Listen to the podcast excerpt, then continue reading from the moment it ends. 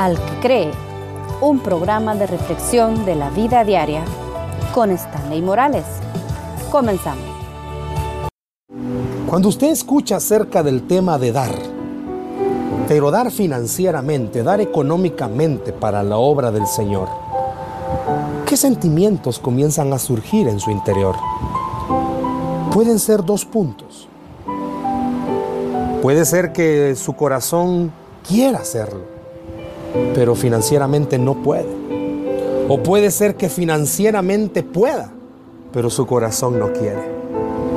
Quizás usted ha oído o conoce personas las cuales sí son bendecidas económicamente, pero hablan mucho de que esa economía financiera ha sido porque dan, dan, dan y dan.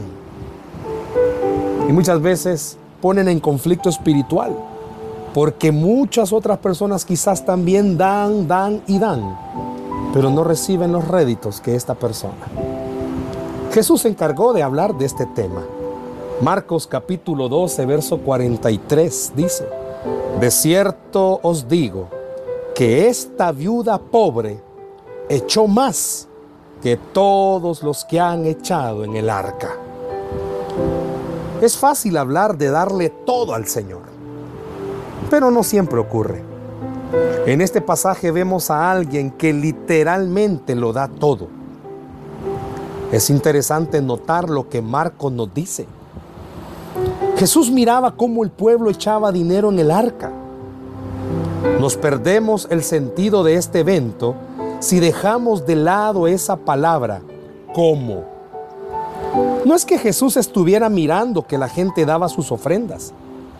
Estaba observando cómo lo hacían. Se interesaba más en los motivos que en la suma que daban. La opinión de Jesús está en lo que dice a sus discípulos. Esta viuda pobre echó más que todos. Y solo había dado dos blancas. La opinión de Jesús se basa en esto.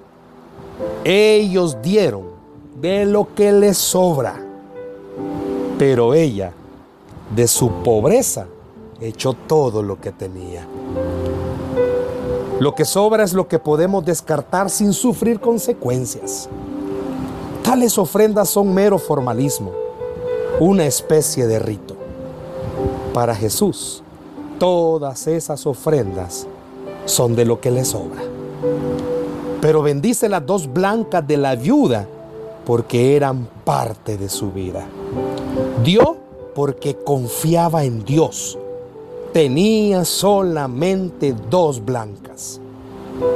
Quizás su última comida. Lo mínimo que se puede tener. Otro hubiera dicho, necesito estas dos blancas. No tengo otra cosa. No puedo darlas a Dios. Pero su amor a Dios le dijo que lo diese. Conviene meditar sobre este tema, más en nuestra época. ¿Damos a Dios lo que sobra o damos a Dios con espíritu de sacrificio personal?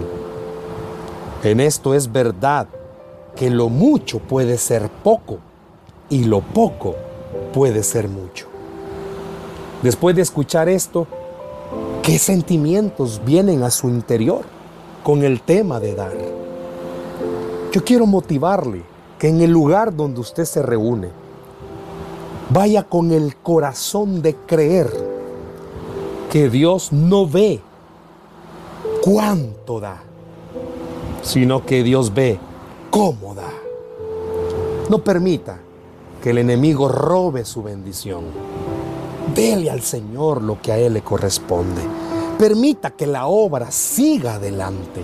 El lugar donde usted se congrega, invierta lo que Dios le ha dado para que la palabra se siga predicando. Bendiga ministerios, bendiga la obra del Señor, pero no lo haga para que digan cuánto da, sino para que vean cómo lo da, con un corazón agradecido de creer que aunque sea poco o mucho, la actitud de su corazón va a demostrar cuánto ama al Señor. Yo le motivo yo le insto en esta hora a que dé para que la obra siga corriendo. Dios les bendiga.